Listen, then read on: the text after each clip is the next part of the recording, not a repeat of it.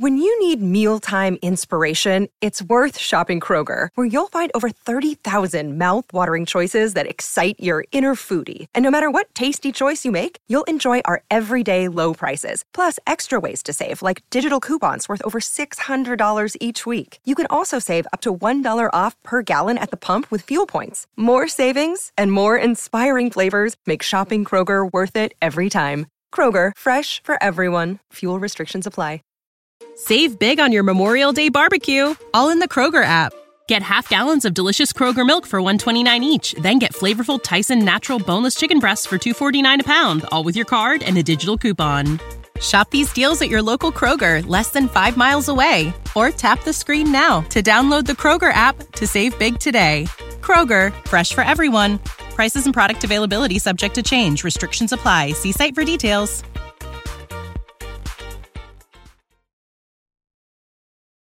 The Signal Oil Program. Yes, the Signal Oil Program. The Whistler.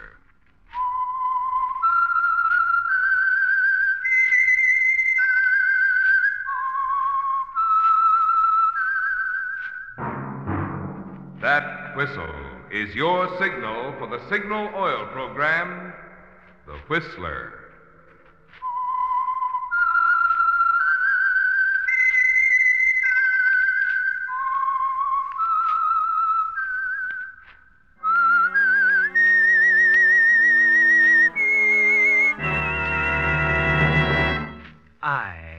Whistler, and I know many things, for I walk by night.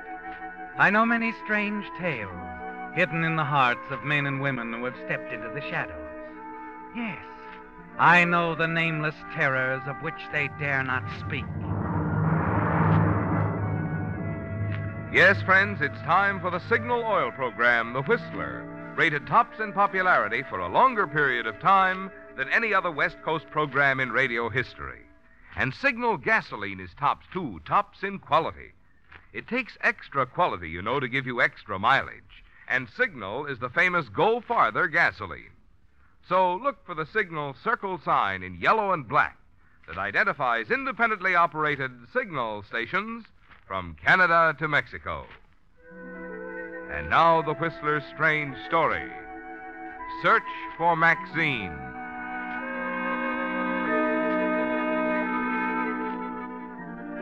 For a long time, he'd been standing in the darkened doorway across the street from the Swank Bachelors Club.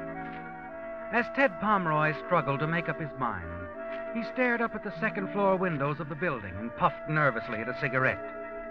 It was the last thing he wanted to do, to go to Cousin Walter for a favor. But there was nothing else he could do. Ted was a good newspaper man who'd suffered one bad break after the other through no fault of his own. But he always felt that someday the big opportunity would present itself.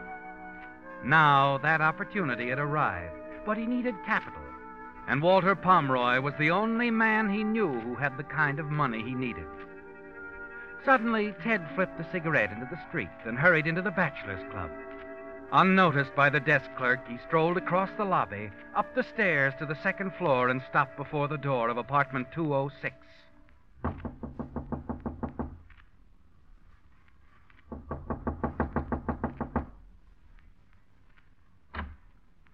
Come in, come in. I. Hello, Walter. Well, well, well, Theodore. Cousin Theodore. well, come in, come in. You're just in time for dinner. The boy will be up in a minute. No, no, I- thanks. I haven't much time. I only stopped in for a minute. Ah. You mean you won't forget bygones to the extent of having dinner with me? Now, look, let's forget that stuff, shall we? We're grown up now, Walter. Sure, sure. Uh, sit down. No, I, I won't be too long. Okay, suit yourself. Um, how are things on the West's leading newspaper, huh? Fine. You're getting paid regularly? Sure. Well, then what's this visit for? Well, it's this way. A friend of mine, Dan Albee, he's down in Portstown now. Look. Here, here's a letter I got from him. He's buying a paper, their little country sheet, eight pages, twice a week. So? So he wants me to go in with him. It's just what I've been looking for, Walter. The place is growing. We can double the circulation in six months, and with some of the ideas I Uh, have. What's the matter? What's so funny? you? How much, Ted? The price is 10000 I'll need half of it. Five thousand bucks. Walter, I'm asking you for a loan. You can have the whole plant for security. ah, I'm not interested in newspapers. You mean you're not interested in me? Oh, I didn't say that. You're not interested in letting bygones be bygones. And I didn't say that either. I thought we agreed to Oh, forget. I didn't agree to anything. Okay, Walter. Okay. That answers my question. It's good for a laugh, though. I thought you once said you'd never come to me even if you were starving to death. That's enough, Walter. You hadn't had a couple of drinks too many. Five thousand bucks, and you thought I just handed it. Good enough, Walter. I'd like to. Hey, uh, take your hands off me, or I'll... Okay, Walter, you asked for it. No. I've owed you that for a long time, Walter. Sure, you're right. I was stupid. Get up, Walter. Walter! As you bend over him, you see the ugly gash on his right temple, where his head struck the edge of the fireplace. A cold wave of fear sweeps over you. You stare at him, unable to move, to think. And suddenly you remember the beachhead at Salerno where you saw dead men often. You grasp Walter's pulse and feel nothing. I've killed him. The realization of what you've done overwhelms you, doesn't it? Slowly you turn, half stumble across the room to the door. Your only thought now is escape. Yes, escape. There's still a chance you can slip away unnoticed, isn't there, Ted? The desk clerk downstairs didn't see you come in.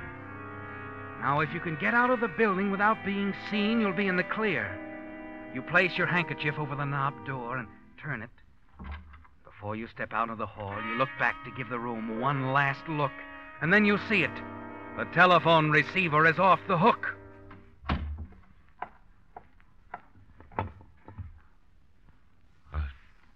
Hello?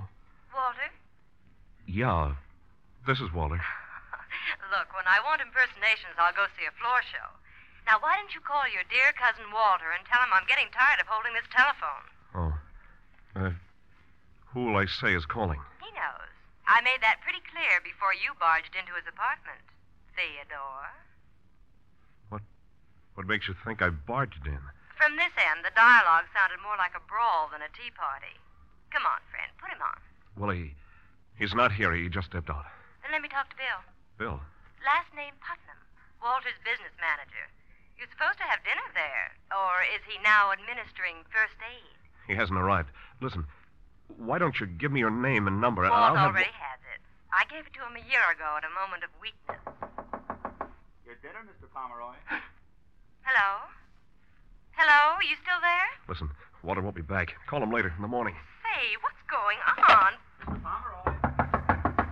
You in there? Mr. Pomeroy.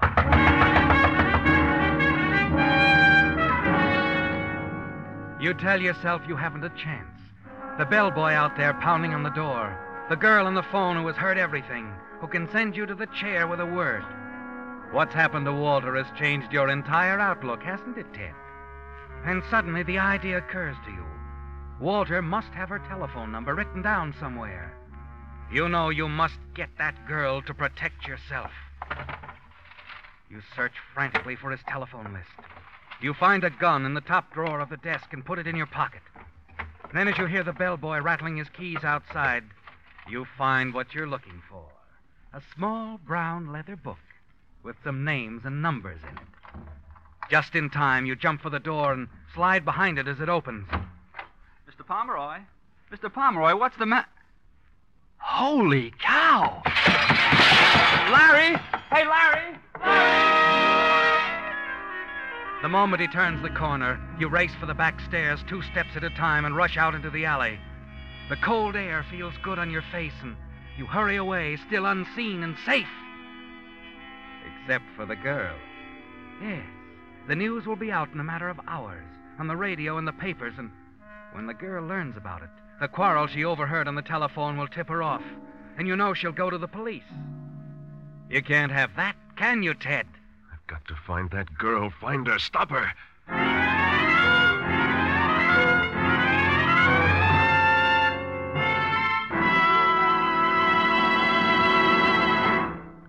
Prologue of Search for Maxine, the Signal Oil Company brings you another strange story by The Whistler. Ponce de Leon spent his lifetime looking in vain for a spring whose waters would keep him young. Had he been looking for a prescription to keep cars young, I could have told him where to go to a Signal service station. Yes, Signal dealers have just what the doctor ordered Signal Premium Compounded Motor Oil for your engine, and Signal Double Check Lubrication for your car's chassis. There are good reasons why Signal Premium Compounded Motor Oil keeps that new car pep in your engine longer. Its 100% pure paraffin base is fortified with scientific new compounds that do so much more than just lubricate. As a result, Signal Premium cleanses your motor of carbon, gum, and varnish, protects bearings against corrosion, and does other important jobs that regular oil alone can't do. And when it comes to chassis care, Signal Double Check Lubrication is just as superior. Signal dealers use nine specialized lubricants to give each part on your car the exact type of protection it needs for long, trouble free service. And they check each part not just once, but twice to make sure not a single part is overlooked. So when it's time for an oil change or a lube job, remember the place that has what it takes to keep your car young your Signal service station.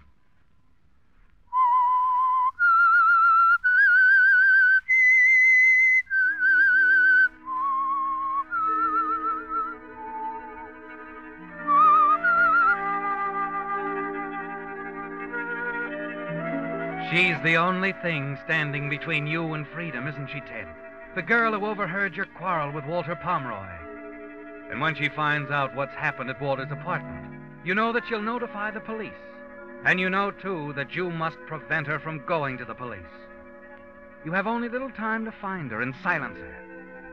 It's going to be difficult locating this girl, isn't it, Ted? You don't know who she is.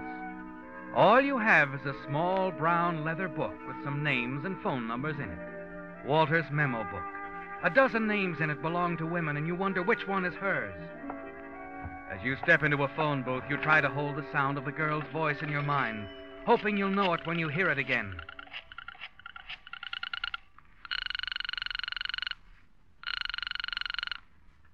Hello? Annalie, Yes? this is uh, Tom Sherman. Sherman? I, I, I'm sorry. I don't seem to remember. Catalina, we met there last summer. Oh, you must have the wrong Annalie, Mr. Sherman. I haven't been to Catalina in years. Are you sure that you. No dice.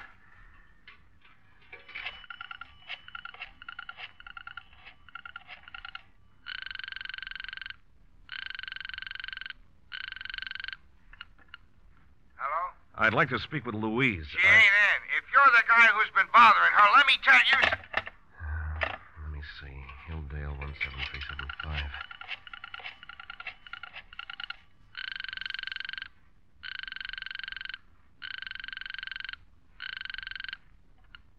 Hello?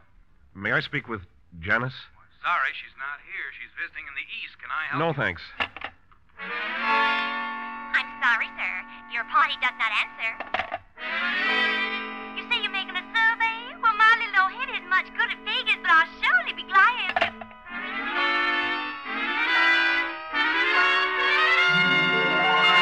Hello? Uh, is this Maxine? That's right. Who's this? I was talking to you on the phone a little while ago. Oh, yes. Theodore. You're the fellow who hangs up in people's faces. Sorry, we, we were cut off, Angel. You were so coy about giving me your phone number, I couldn't call you back. Uh huh. So you went out and bought yourself a crystal ball? No, no, I, uh, I just called up every girl in Walter's little book. Ashby 86347 was yours. Why did you do that? Why, maybe I wanted to see if the girl is as nice as her voice. How does one blush over the telephone? Look, why, uh, why don't you save us both a lot of trouble, honey? Why, why don't you just tell me where I can meet you? and- Uh-uh. I'd rather keep it. I can be pretty persistent. And I can be pretty stubborn. I'm sorry, Theodore. Oh, wait a minute. What's the music? Radio? No, it isn't the radio. Now, look, you're a nice boy, I suppose, but I'm really too busy to play games. Well, won't you at least give me your last name? Some other time, maybe. Bye. Oh, Maxine, wait!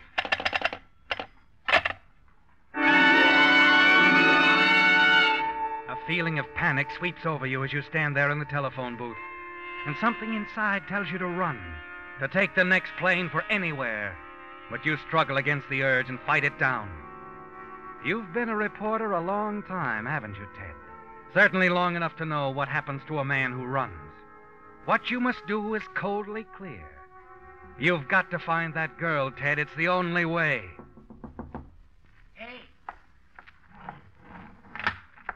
Yeah? through with the phone? Yeah, go ahead. Eh, Thanks. Hate to bother you, but I gotta get hold of the little woman. The more I explain to her now, the less I'll have to do when I get home. Boy, they're sure going all out in that parade, ain't they? Yeah, yeah. Parade? Excuse me. Sure, what's the matter? What was that you said about a, a parade? Well, like I said, a big parade coming up the street. Crosstown traffic's tied up for two hours. Coming by here? Yeah, band's down the street now.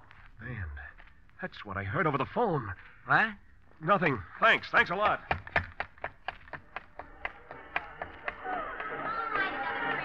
Yes, Ted, you notice them now. The crowds lining the curbs outside, and down the street coming towards you is the brass band at the head of a parade. The same brass band that you heard over her telephone, passing so close by that it almost covered her voice. So you do know something about her, don't you, Ted? That she's someplace not far from the street, and the band had passed her at exactly one minute to nine. You remember looking at your watch. It's a chance, isn't it, Ted? A wild one, perhaps, but one that you must take. Excuse me, will you? Uh, mind letting me through? Oh, goodness. If you're going to walk along with the parade, young man, why don't you get out there? You weren't listening, were you, Ted? You were threading your way along that sidewalk through the crowds for a very definite purpose. And you kept it up for a full block and then looked at your watch again. It took the parade a minute and 20 seconds to cover one block. Figuring it back, that meant they'd covered 13 blocks since passing the girl's telephone. Alvarado Street, Ted, that's where she was. Probably in that big apartment house opposite the Signal Oil station on the corner.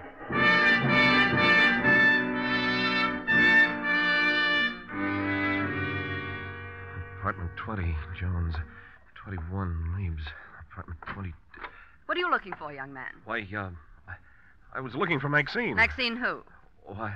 There's no Maxine living here. I'd know. I'm the manager. Hey, and it's, it's all right, thanks. Oh, uh, there's a Maxine in the next apartment house. Oh? What number? Kind of funny the way you're snooping around here, trying to find names and apartment numbers. What's this all about? What? You know how it is. We, we just met. An awfully nice Ah. kid, but I, I didn't get around to last names. Uh-huh. Girlfriend, huh? I, I'd like her to be. Uh-huh. In that case, I wouldn't waste my time next door. The Maxine I'm talking about is 72. Your heart sinks, Ted, and you walk away. And the nameplates in the apartments on the rest of the block reveal no more Maxines. You're left with only one more possibility a residence hotel in the middle of the block. You enter the place and decide to try to call her again.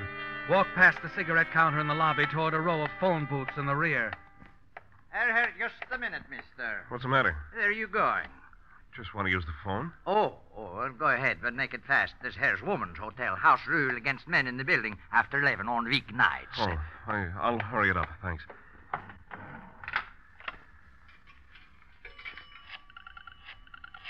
The janitor doesn't notice, does he, Ted? But you're trembling as you fumble for a coin. Dial the girl's number again Ashby 86347. Hello? Hello, Maxine. Here we go again. What is it this time, Theodore? I'm still trying to wear you down. Because you like my voice? Right. And another thing. I think you live in the Grayson Arms. You're a remarkable detective. Give up? Why should I? I don't live at the Grayson Arms. I live on the other side of town. Oh, wait now. Be honest with me, Maxine. I wish I knew why you're going to all this trouble. I told you I, I like your voice. Oh, sure. Uh, hold it a minute, will you? Yeah, yeah, I'll be here. Yes, Ted, you'll be there, anxiously waiting and wondering, too, won't you, Ted? Wondering if Maxine is lying, playing with you, knowing all the time what it was all about. Feeling of panic returns, doesn't it? You look out of the glass doors of the telephone booth across the marble floor to the cigarette stand by the entrance. notice a man buying cigarettes from the girl at the counter. He leaves, and another man comes in, and you freeze, your heart standing still. It's the distributor with the early editions of the morning papers. You know what must be in those papers, but you can only stare as you wait for Maxine at the other end of the wire. Hello, Eddie. Hiya. About ready to fold? Hmm. Leave the papers on the counter. Night. Night. Your mind is paralyzed, isn't it? With nothing sinking in. Not even as you see the girl at the counter, some 30 feet away across the lobby, turn and pick up a telephone receiver. Now, let's see. Where were we, Theodore? You were stringing me along about living on the other side of town. Listen, Maxine, you've got to. Got to what? What's the matter, Theodore? You still there? Hello? Hello? Then it hits you, doesn't it? So hard that you almost shake. Your hand grabbing the phone, your head tight. The girl you're talking to over the phone is the girl at the cigarette counter across the lobby. Maxine. Hello? Hello, Ted. A trembling, surging relief sweeps over you, all through you. You've found her, haven't you, Ted? At last you found Maxine. You slump back in the booth, watch Maxine across the lobby as she keeps trying to talk into the phone, rouse you, and then finally she hangs up.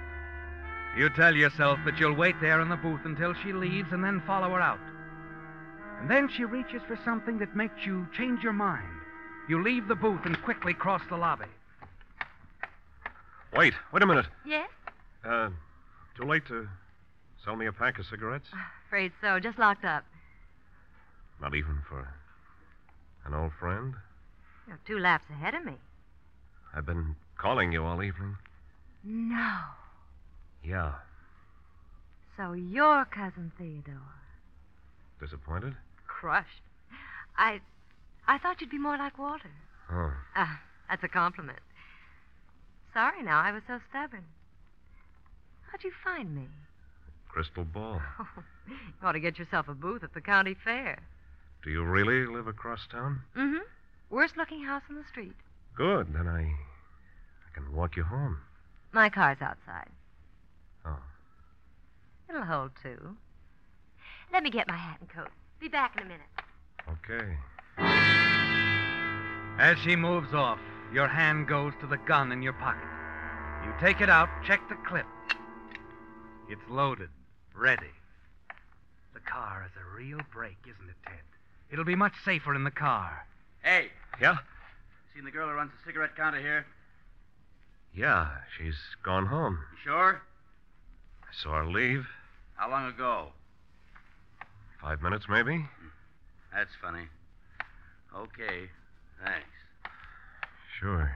A plainclothes detective. He has that look, hasn't he, Ted? And you move after him, quietly glance through the glass door to see him looking at a car parked out front, and then All set, Theodore. The car's right outside. Stay right there. What? What are you? That's right. It's a gun. Don't open your mouth. Or... What is it, Ted? Never mind that now. Closet. Get in there. And if I won't, I'll kill you. I wonder. He's coming back. You'll find out in two seconds. All right. All right, Ted. Hey, what do you mean she's left? I checked outside and. That guy go? Hey, anybody here? Yeah, what's the matter? Where's the girl who takes care of the cigarette counter? Oh, she's still around here somewhere. The guy just told me she went home. Car's Oh. still outside. Oh, she ain't gone home. Ain't given me the keys yet for the morning girl. I'd take a look in the back room. Maybe she's getting her hat and coat.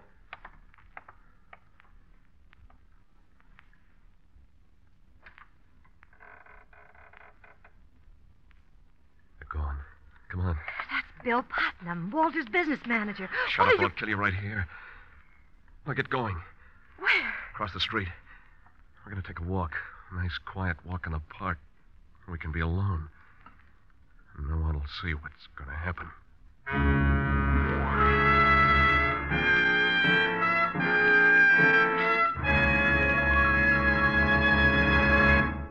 The Whistler will return in just a moment with the strange ending to tonight's story. Since Thursday will be St. Patrick's Day, you've no doubt been getting your share of Killarney on today's radio programs. I had thought of describing how your friends would turn green with envy when you power your car with Signal gasoline. Because today's Signal drives the pings and sluggishness out of a motor like St. Patrick drove the snakes out of Ireland. Or I thought of reminding you that your wallet would feel lucky as a four leaf clover because of Signal's good mileage. But sure, Indicora, when you buy gasoline, there's really just one thing that matters. You want to be sure that you're getting the tops in quality, the gasoline that helps your motor operate at top efficiency. And that's something you can determine with your own speedometer. After all, when your motor runs more efficiently, you not only enjoy quicker starting, faster pickup, and smoother, knock free power, but also more mileage. Good reason why we're so proud of Signal's famous mileage, and why we say to be sure of the tops in gasoline quality, there are just two things to remember. One, it takes extra quality to go farther. And two, Signal is the famous Go Farther gasoline. Picora? You tell yourself that this is the way it's got to be, don't you, Ted? Yes, from the moment you realized that Maxine could send you to the chair because of the quarrel she heard over the telephone, your quarrel with Walter, you knew you had to find her and silence her. Now, as you follow her into the park, your hand grips the gun in your pocket. It'll be over quickly, won't it? Simply, coldly, and you'll be away and free. As you reach the protective, shadowy darkness of the park, Maxine stops, turns calmly to face you. There's a look on her face, a look that could haunt you for the rest of your life. And then suddenly you know.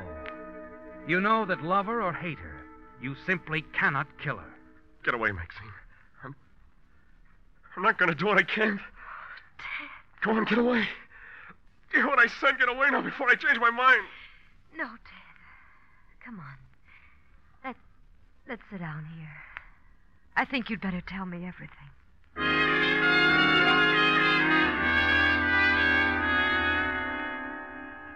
It's all over, isn't it, Ted? You know that whatever it is that's in a murderer isn't in you. And you can't bring yourself to kill Maxine. Now you sit with her on a park bench. You've told her the whole story. I I didn't mean to do it, Maxine. I could never hate Walter that much or anyone. I know. Cigarette? Thanks. And now what, Ted? I'll, I'll have to take my medicine. Turn myself in. I'll just find an officer. You won't have to, Ted. Look, coming down the path. Bill Putnam. There's a policeman with him. Maxine! Maxine, where the devil have you been? The officer on the beat and I have been looking all over. Oh. Bill, this is Ted Pomeroy, Walter's cousin. Well, that's a break. I've been trying to locate you, too, Ted. Oh, it's about Walter. They've got him down at City Hospital. Hospital? Then he isn't. Some lug busted into his apartment tonight and hit him over the head. Walter says he never saw the guy before. Funny thing, nothing stolen, no sign of it. Maxine, Maxine, did you hear? Yes, Ted. I heard. Everything's all right now. Oh. Um, how about coming down to the hospital with me, Ted? Walter wants to see you. Keeps asking about you. Something about uh, investing in a newspaper.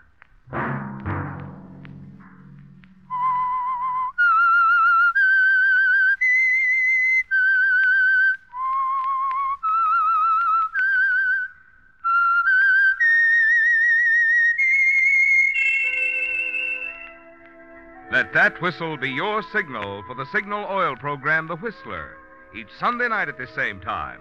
Brought to you by the Signal Oil Company, marketers of Signal gasoline and motor oil and fine quality automotive accessories.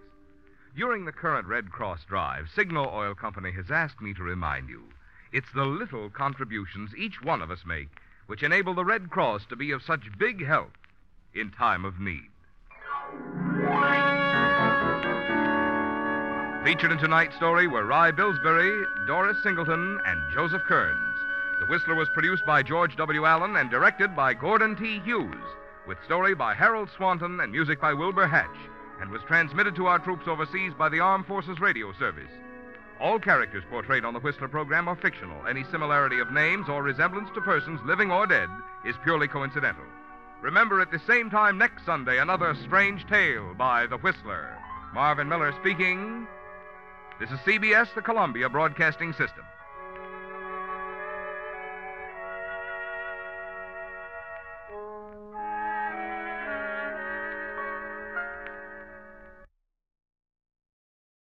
When you visit Arizona, time is measured in moments, not minutes.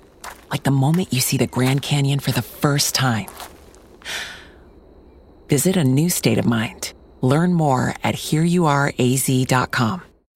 When you need mealtime inspiration, it's worth shopping Kroger, where you'll find over 30,000 mouth-watering choices that excite your inner foodie. And no matter what tasty choice you make, you'll enjoy our everyday low prices, plus extra ways to save, like digital coupons worth over $600 each week. You can also save up to $1 off per gallon at the pump with fuel points. More savings and more inspiring flavors make shopping Kroger worth it every time. Kroger, fresh for everyone. Fuel restrictions apply.